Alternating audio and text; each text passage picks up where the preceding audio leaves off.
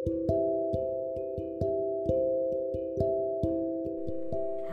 selamat datang di podcast Kolase. Hari ini adalah hari ke-25 tantangan 30 hari bersuara.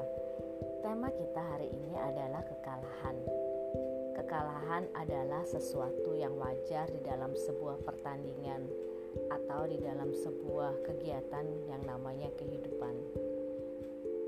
Tanpa kita sadari, tanpa kita inginkan, hidup itu berupa sebuah perlombaan, ya. Perlombaan untuk mendapatkan siapa yang menjadi pemenang. Tak jarang di dalam perlombaan itu ada juga yang menang, ada juga yang kalah untuk bisa menjadi seorang yang kalah itu sikap yang sportif. Memang tidak mudah karena memiliki sikap yang sportif itu dibutuhkan sebuah hmm, teknik tersendiri gitu ya. Jadi bukan hanya orang yang menang saja yang memiliki teknik.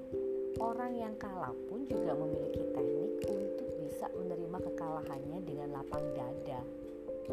Karena nggak mudah loh orang yang kalah apalagi kalau dia udah merasa mempersiapkan semuanya dengan sangat baik atau merasa dirinya itu adalah yang terbaik best of the best.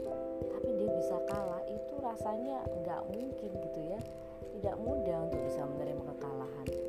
Ya diperlukan sikap hati yang bisa menerima kekalahan tuh dengan lapang dada dan akhirnya sportif mengatakan bahwa ya kamu hebat. Ya kamu lebih jago dibandingkan aku. Itu ya. Tetapi juga ada loh kekalahan yang disebabkan oleh sebuah kecurangan. Walaupun kita tuh ingin membuktikan atau kita sudah membuktikan tetap aja dianya yang menang gitu dengan segala kecurangannya itu. Apa yang harus dilakukan? Ya ujung-ujungnya alhasil harus bisa menerima bahwa kita harus mencoba lebih baik lagi. Kita percaya bahwa suatu hari nanti pasti ada kesempatan bagi kita untuk bisa membuktikan bahwa kita adalah orang yang tepat, gitu ya. Dalam menyikapi kekalahan, cara satu-satunya adalah harus bisa menerima kekalahan itu sendiri.